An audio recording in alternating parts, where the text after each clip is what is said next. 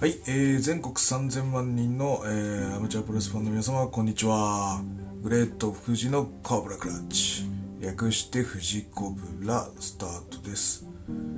えー、年末で2019年も、あの、プロレス界隈の振り返りをするということで、えーと、まあ、プロレス大賞もそうだし、えーと、自分の試合も振り返っていきたいと思います。で、あのプロレスの方の、まあ、なんか良かった悪かったの総括のためには、最後にですね、ちょっと1個だけやり残しがあるの、まあ、2個か、あるので、えーと、まずは土曜日の混合工業、えーと、これを見て、えー観戦は最後、生観戦は最後。になるのでどんな感じだったのかっていうのをちょっと頭まとめてから、えー今年の総括入っていこうかなと。で、えっともう一個あるのがえっ、とバトル・オブ・ロサンゼルスの2019ですね。はい。これまだ見てないので、えーちょっと取り寄せてみたいと思います。あのもう今ねネットで取り寄せるのが当然なんですけどやっぱりねなんか現地買い付けが僕はやっぱ好きでしてあの遡ればもう10年に10 20年以上前にはあの新宿界隈はまだあの裏というか裏ですね。そうです。えっ、と裏ビデオがあの普通に店頭で売ってまして。はい。でやっぱりあのお父さんとかお母さんとかいるからね。あの送ってもらうとかっていうのはちょっとできないので、えーあの一人暮らしになったからですよね。ああいう送ってねとかですよ、まあ、今ではもうダウンロードとかストリーミングで見れるんで、まあ、それこそまあどうとでもなるんでしょうけども。当時はやっぱりですねその配達なんかあるんですよサービスみたいな。なんか電話で申し込んでとか。なんかそれしてもお母さんいるし無理だなみたいなのがあったのでもう本当現地買い付けをしておりまして。でよく言ってたのがあの新宿のアルタアルタの裏の通りにあるあの地下に降りていくえーところです。はい。あの、沖縄そばがある交差点の右側の方のビルの地下に降りるところですね。あの、もしゲームやったことがある人がいれば、えっ、と、龍が如くの2かな ?2 か0だったかなは、でと、あ、2だ、多分、2だ。2だと、その地下に降りれるところがあってなんかほんとそっくりな外観があります。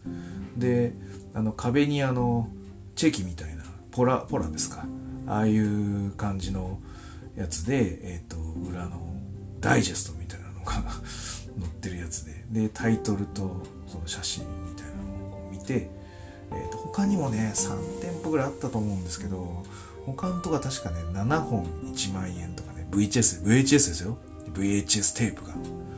7本1万円みたいなんですけど僕がよく行ってたところはあの10本1万円で 確かすごくリーズナブルだったので よく買い付けに行ってました、はい、でこう10本買い付けて、えーと友達とか遊びに来た時にあのどれがいいとかあのもう大体一巡したやつはあの友達にあげていくみたいな、えーそういうのを、まあ、してましたまあお気に入りはもう取っといて永久保存版の方に寄せてっていう、はい、そんなことをしている癖が抜けないんでしょうか。はい。あの、プロレスビデオに関してはやっぱ現地買い付けがしたくて。で、昔はあの、フリーバーズさんが日暮里とか、えーと、あとどこだっけ？秋葉か。秋葉で振り回してくれてたの、月に一遍か二回ぐらい、あの、某バサラのサガットと一緒にあの買いあさっては、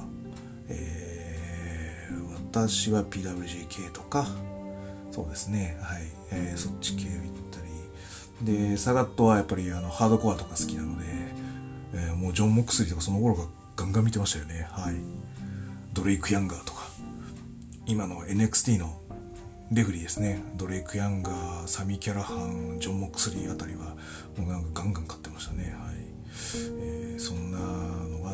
ありましたと。まあちょっとねあのフリマやめちゃったのでどどうなんかなと思った時にあのカラスのショーっていうですねあのアマチュアプロレスのレスラーがいるんですけどそいつが言ってるよっていうところを紹介してもらっていったのがあの宇野木のビッグブルーですね。ツアーもちろんやってるんですけど不定期であのー、開けてます。大体金土日の週末開けてたりするのではい。えー、そこでちょこちょこと買わせていただいてます。で、えーと、私やっぱザック・セイバージュニア好きなのでザック・セイバージュニアの出ているところですね。PWG もそうですし もう最近は出なくなっちゃったんでもう主に新日のスライドしていますがその中で、まあ、バトル・オブ・ロサンゼルスの前から、はい、好きでして。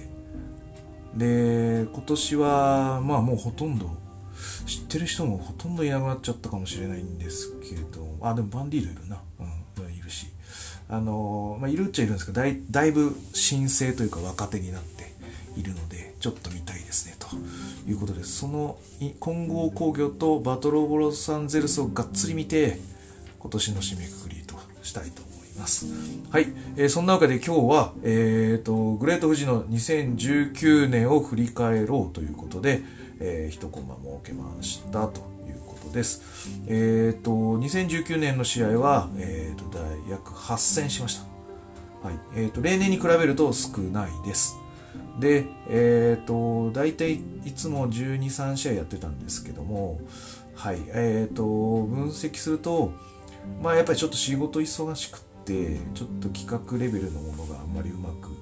回せないっていうのがメインで回せないっていうのがあったので工業自分主催の工業とか打つ機会がちょっと少なかったかなというところです。あとはえっ、ー、と同じくあのリン前の、えー、収録の時で話したリンクスと、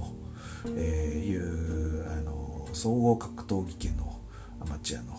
えやつがあるんですあのプロモーションがあるんですけどそこもとですねちょっと運営がはいえー、ちょっといなかいなくなったりとかしたのでバタバタして去年があんまりできてない状態でしたということで、まあ、今年リニューアルしてもう一回リンクスやるって話なので WS キャッチとともに、えー、工業を打てば、まあ、来年は若干同じかそれ以上ぐらいいくんじゃないかなと思います。はい、えー、そんな中で振り返っていきましょう。えー、2019年1月20日は、えー、ウィンさんの講義に出させていただきました。えー、ウィン、わらびニューイヤーズウィンですね。えー、セミファイナルで ダブルアイの世界タック選手権試合。王者マッキー・ボッキー・コング・ジュニア組対エリリン・高木・晴れた抗がん組ということで、うん、年の初めからタイトルマッチをさせていただきました。で、ウィンさんの興行なんですけど、健康プロレスが3人いるというですね。はい。なので、うーん、どうなのっていうのもあったかもしれないですけど、まあ私はあの、エリリン高木と、えっ、ー、と、ほぼ WIN というチームで、えー、参戦させていただきました。私が一応初代の WIN の世界ヘビー級チャンピオンということもあるので、まあ、ほぼ WIN として見ていいんじゃないのっていう そういう感じです。はい。で、目的としましては、一応、健康プロレスでタッグ持っててもね、あのー、しょうがないので、えっ、ー、と、まあ、WN 所属 の えー、人間がベルトを取って内部活性化をした方がいいんじゃないかな、タッグ戦線は。というので、エリリンと組。エリリンとチャンピオンになることによって例えば力丸系力丸とか、えーと、カレン丸とか、うん、ハトヤとか、うん、梅梅さんとかああいったのをこうしっかりこうタッグをチームを組ませて練習させることによって熟練度を上げていこうかなとか。あとはまあたまに来れるか来れないかっていう達也とかメロンとかああいうのをコンバートしてこうダブルのタック戦線らしく仕上げていくことができるんじゃないかなという構想があったので、えーと、エリリーの誘いに乗ってタック挑戦を受けたんですが、まあこれはまた後半に続くって形なので、えー、ですがで止めておきます。はい。えっ、ー、と、試合自体はしっかりできたと思います。えっ、ー、と、反省点はちょっと序盤のドラッグマッキーとのやつがちょっと、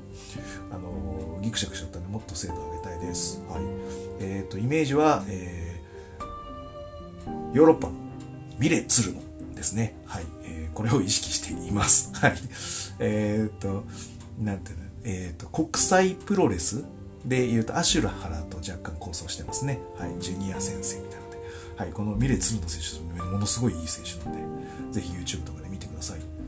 はい。えっ、と、エリリンともっとタックの精度を上げたいと思いました。えー、続きまして、第2戦、2019年4月7日、健康プロレス第32回大会、えー、第3試合、えー、半魚人正和 X 組対、えー、晴れた号ン倉科甲子園。で、えー、X が、えー、イソップということで結果ちょっとあそうださっきの第1回目のやつも、えーと、結果はちょっと負けてしまいました。残念。はい。えーとで2戦目は、えーと、と X がイソップで、えー、約8年ぶりの復帰。ということで、えー、半魚島作イソップ組となりまして、えー、結果は稲妻クラッチによりましてイソップ選手の勝利ということです。はい。えー、あの、もう何せちょっとその代表と代表代行コンビというですね、ものと、私としてはイソップは、え、ー、とですね、ちょっとまあ実際メンター的な、メンター？メンター的な、はい。お手本としてる部分が多々ありますので、2011年に引退したんですけど、引退試合は私ちょっとやらせていただいて、解釈をさせていただいて、で、やっぱり復帰戦も、えー、携われるということで、非常に光栄でした。はい。で、えっ、ー、と、この試合の画像の中で、ちょろっと、えー、あるシーンの中で、えっ、ー、と、もしアメプロファンで、えーと、バトル・オブ・ロサンゼルス2015年の決勝戦を見たことある人はちょっとニヤッとしてもらえると嬉しいと思います。はい、えー、反省点はやっぱりちょっとイソップのスタミナ切れをフォローしきれなかったっていうのがあります。えー、相手の動きもコントロールできるようにすればよかったかなと反省しております。えっ、ー、とそ、それなりにはグッドにしてたんですけど、もっとグッドにできたと思います。はい。えー、しかも負けちゃいましたからね、稲妻クラッチで僕が負けたっていうね。えー、稲妻クラッチで彼の引退試合を僕が勝って、えー、彼の復帰戦で稲妻クラッチで負けるという形で、まあ、一旦お返しした形ですね、必殺技を。はい。ただ、僕も、えー、稲妻クラッチは今後も使っていこうと思います。はい。えー、続きまして第3戦、えー、2019年5月20日、えー、WIN、えー、ファイティングスピリット令和元年、えー、エリリン高木晴れた交換組対、えー、瀬戸康史中社組です。えー、北海道から参戦 EWA というですね、アマチュアプロレス団体がありまして、その北海道のアマチュアプロレス団体から参戦いただいたのが瀬戸くんと中社です。えー、どちらも初顔合わせです。めちゃめちゃ楽しかったですね。はい。えっ、ー、と、初物は大好きです。あれとこうというか今現グレード富士です。はい。で、しかも、あのー、なんて言うんでしょう。瀬戸君は EWA のチャンピオンです。はい。で、中社は、こう、ま、そこそこ年いってるんですけど、実は。あの、ただ、キャリア的には若手注目株みたいな形だったので、あの、非常に良かったです。中社の思いっきりがいい技ですね。蹴りとかが精度良かったです。で、瀬戸君は本当、あの、全日本プロレス大好き人間でして、あの、僕も全日本プロレス大好きレスラーなので、あの、非常に全日本プロレスをさせていただきました。はい。で、え、ー、と、瀬戸君はもう全般が好きですね。小橋もいけるし、はい、誰もいけると。僕は基本的に川田が好きなので、ジャンピングハイキックとか、はい、ああいうのが打てて非常に、えー、ここを、なんか、湧き踊りました。はい。え、で、えっ、ー、と、トピックとしまして、あのー、これあの、公言してるんですけど、本人同士が。えっ、ー、と、かの、その、私が好きな川田の弟子といわれる今のデンジャラスを継承している、えー、某レスラーとは、えーと、同級生だそうです瀬戸君は。はいえー、でなので、えっ、ー、とねなんかすげえなとここんなところで人のつながりがあるんだという驚きです。えっ、ー、となので、まあ、そんな中で、まあ、だキャリアが結構長いんだね瀬戸君も。はいえー中で、まあ、トピックとしてはあのニールセンをちょっと試し切りしてみました。でニールセンって何っていう話なんですけどあの某ヒ某というか、えー、ヒートアップという団体の飯塚優選手。この選手が、えー、得意技にしている技です。コブラクラッチからの派生技で、えーと、こうコブラクラッチをこう引き戻すしてほどいたタイミングで横から膝蹴りを入れるという話の結構えぐい技です。はい。で、えっ、ー、と、えーと、飯塚選手はですね、この飛び膝蹴りをこう横で、横殴りで入れていくんですけど、あの私そこまでちょっと高く飛べなかったので、顎にガツンと入っちゃいましたね。すいませんでした。なんかしゃ、ごめん。はい。ということです。はい。えっ、ー、と、最後は、あの、そうです。私の今得意技の同時面コブラの、えー、ちょっと派生技です。あの、あれ来る稲光という技にしてます。あのきっかけはあのインスタグラムであのレスリングとかあとは、えーと、ブラジリアン柔術とかこういうのの動画が結構あるんですね。でそれを見てる時に思いついた技です。これ結構逃げられないやつですね。はい、はい、なので柔術の動画とかやっぱりプロレスにインスパイアされることが多いので非常におすすめです。はい。あのーなんか WXW もなんかあの前に今年去年か。いや今年か。今年 GCW でやってたブラッドスポーツみたいな総合格闘技っぽい UWF っぽいルールのトーナメントみたいなのがあってその時にジャック・ギャラハー出てて柔術の道着とか着てたんですけどやっぱポジショニングとかうまかったですね。はい。あのプロレスでやっぱうまいのそういう技術なのかなと思ったりしました。はい。で中市はやっぱり良かったですね瀬戸君とも気持ちよくできましたのであの非常に満足させていただきましたでエリリンは若干肩を痛めていましたねはいえー、ということで、まあ、引き続きエリリンとのタッグを高めようと思ったのですが、で終わります。はい。で、2000 第4戦。2019年7月7日、UWF、えー、自主工業、えー、マッキー・ハルタゴーガン組対、えー、裸マルダシトゥーリオ、アルマーニ浜口組です。はい。えっ、とですね、さっきも1月末期とやってますけれど、今度は組んでという形で、えっ、と、アマチュアプロレス、新三大尺取りレスラーの2人がですね、参戦してるので、思ったより長かったと思います。はい。で、えっ、と、決まり手はコブラクラッチクラッチという形でですね、あの、私のオリジナルと言っています技です。実は元ネタがありまして、あの、ハッスルで、安城司令長官が多分ちょこっと出してたと思う技のはずです。私はシュープロであの最終形のあの写真のところだけ見てでえっ、ー、とあと説明文を読みながら自分で解釈して作りました。はい。あのコブラクラッチの状態からビクトルビクトル投げのような形で前転してそのままバナナスプレッドのように固めていくと。えっ、ー、と、そんな感じの技です。コブラクラッチクラッチという技で、えっ、ー、と、取りました。で、えっ、ー、と、取ったこの裸丸出しトゥーリオは、やっぱりちょっと活きがいいというのと、あと、えっ、とですね、僕と同じコスチュームで、え東京グールの金木くんのマスクをしてる間柄なので、まあなんかで絡みたいなと思っていたので絡めてよかったです。で、この後もまたちょっと彼とシングルをすることになります。はい。えっ、ー、と、良かった点は、まあまあまあそんな形でしっかりと、えー、取れたというのと、で、トゥーリオとはマッチアップできたという。まあもうちょっと反省点は、グランドのレスリングの精度をもっと彼とやるときは上げたらいいなと次回はそう思ってました。はい。えー、続きまして第5戦。えーと、この日の終わりでそのまま向かったのかな？7月7日、えー、RW 東十条、えーと、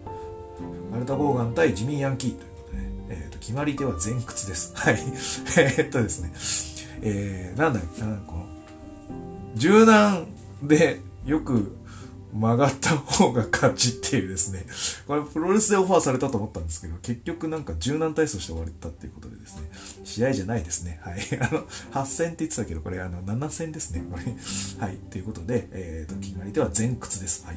えっ、とですね。はい。えー、第6戦、えっ、と、9月1日、えー、スポーツマニア、えー、セミファイナル、えー、スペシャルマッチ、えー、ハルタ・ゴーガン・カラスの将組対、えー、オチンコ・ブラホック・大米を漏らすページ組という、えっ、ー、と、これはさ、前回収録の、あのアワードのところで言いましたので、えー、割愛しますが、えっ、ー、と、タックの中で非常に僕の中では精度が高かったです。はい。えー、シャッターチャンス見てください。あとは、あの、合体のシーソーホイップスピアのカラスの書のやられっぷりを見てください。あの、4人とも結構スイングできたと思ってます。え、ー、と、反省点はちょっとですね、スタミナを意識しすぎたか、動きセーブしてる部分があったかなっていうのがあったので、もっと思いっきりよくいけばよかったかなと思います。で、対抗策としては、あのー、以前ちょっと岡林さんより、引き上げの練習を聞いておりまして、ちょっと取り組んでいるのを、もっとこう、もっと年、こう、練習量を増やしていこうかなと思います。はい。えー、と第7戦、えー、と10月27日、えー、健康プロレス第33回大会、えー、千代ちゃんに叱られる、えー、スターティン第4試合、えー、グレート富士対、えー、伊藤国、はい、これも、えー、前回収録で言いましたので、はい、大丈夫です。えー、でも、あの、シングルの中で僕の中で代表試合になりました。えー、なんて言うんでしょう。あのー、良かったところは伊藤の強いところを見せたところと、えー、反省点はもうちょっとセールしてもよかったかなもっとオーバーセールでもよかったのかなと思う。ただあの意地を張ってるというシチュエーションがあったりとか負けれないライバルみたいなのもあったのでうんそんなになんかやられっぷりしてもとは思いつつもえっ、ー、とやってもっとセールしてもよかったなと思いました。はい。やっぱそういうところでいくとあの石井智弘とかああいうののこうすげえ強い時とすげえ弱ってる時のセールの強弱の作り方っていうのはやっぱすごいなと思います。もっと、まあ、僕としてはグラデーションで痛がっていきたいんですけど、まあ、ああいう極端なのでガンガンとあの右から左へ振り幅広くって言ってくれるのもやっぱり大事なのかなと思いました、はい、もっとスタミナつけましょう、はい。えー、第8戦、えー、11月3日、えー、UWF 法政大学市ヶ谷祭裸丸ジャストゥーリオ対グレート富士はい。えっ、ー、と、そうですね。グレート富士2戦目ですと。はい。で、第2試合だったので、まあ尺がそこそこ決まってる中で、えっ、ー、と、ちゃんとしたインパクト残し、あとは、えっ、ー、と、アスナロ杯というですね、えー、UWF の合宿トーナメントみたいなのがあって、そこで優勝したトゥーリオは、えっ、と、まあ、あの、いいところないとねっていうところで、あの、トゥーリオのいいところもありつつ、で、第2試合としてのインパクトもあり。で、前回ちょっと反省点だったグランドレスリングをちゃんとこう、いいリズムで、もう多少できたと思います。はい。えっ、ー、と、まあ、反省点で言うと、その、腰攻めを彼はするので、あの、多分腰にストゥーカースプラッシュを決めてくれるものと思ってて、前回も腰に打たれて、で、前のところをこうやったっていうのがあってで腰に打たれる時にこうすげえセールしたろうかなと思ったら普通のストゥーカが来ちゃってちょっと あのドキマキしちゃったっていうのがあのでそこ反省点ですね、はい、普通のストゥーカーだったっていう。はいえー、まあトゥーリオは強く見せれたと思うんですけどね。ちょっと余裕あっったかな。でも尺もね決まってるしあれが限界だと思います。でもよくできたと思います。トゥーリオもありがとうございました。はい。え以上8戦で、え私の、えー、振り返りは終了です。全体を通して言うと、やっぱりそのキャッチとかを入れられなかったので、えーと、ただ、あの密度が濃く準備期間はしっかりできたと思います、各試合。で、えーと、特にスポーツ戦マニアのタックと,、えーと、その次の伊藤君2戦はしっかりと高い集中力を持って臨めたと思ってます。ので、えっ、ー、とまあ、いい区切りという形で、新た交換の終わりとグレート富士の始まりをいいスタートができたのかなと思っております。えー、来年はやっぱり、えーと、キャッチの試合をして、えー、どんどんやっていきたいと思ってます。えーと、健康プロレスでいくとば、シングル戦線に登場するかもねというですね、えー、抑止力という形で、えーと、シングルのプレイヤーとして、えー、強さを発揮していきたいと思います。えー、WN に関しては、えー、引き続き、あ、そうなんです。それで、この、その後の11月の WL の興行で、てっきり俺タック再挑戦かと思ったら、あの、エリリンは小春さんと、あの、カレンマルともうどういうことだよって話ですね。はい。あの、いじられるわ、こう、はぶられるわ、あの、踏んだり蹴ったりでございましたので、ぜひとも、来年は WN は、えっ、ー、と、タック戦線で僕とタッグ組んでる人を募集します。組んでくれる人募集です。で、エリリン高木に、えー、復習をしましょう。爽やかに言ってみました えっと、来年はまた、だかリマッチみたいなのやるんでしょ？エリリンとカレンマル。で、どうせ取るんでしょそしたら嫌がらせしてやるよって話ですね。はい。で、RAW に関しては、あの、超人枠で出たいんですが、今、その超人枠の相方のハイギンさんはなんか調子悪いらしいですし、大体第2枠であの仕切ってた川口はあの今フェードアウトしちゃったので、えーと、RAW に超人枠が足りないと思います僕は自分では仕切らないんですが乗っかりたいです シティの熊超人はまだやってないの結構あるんでやりませんかはい、えー、あとはまああのほん普通にあの若手とか増えてきたので単純に絡ませてもらいたいなと思います。あのいい選手いっぱいいると思うので、はい、あのグッドにしますよ。はい。えー、他にもできれば、あのお誘いあればいろいろ出たいと思いますので、えー、来年もぜひよろしくお願いいたします。そんな感じかな。はい。えー、まあ、こういうことで残しておいて反省点とかを記憶しとくと、まあ次回に生きるかなというところなので、はい。反省点というログに残させていただきました。はい。えー、それでは全国3000万人のアマチュアプロレスファンの皆様、ごきげんよう。さようなら。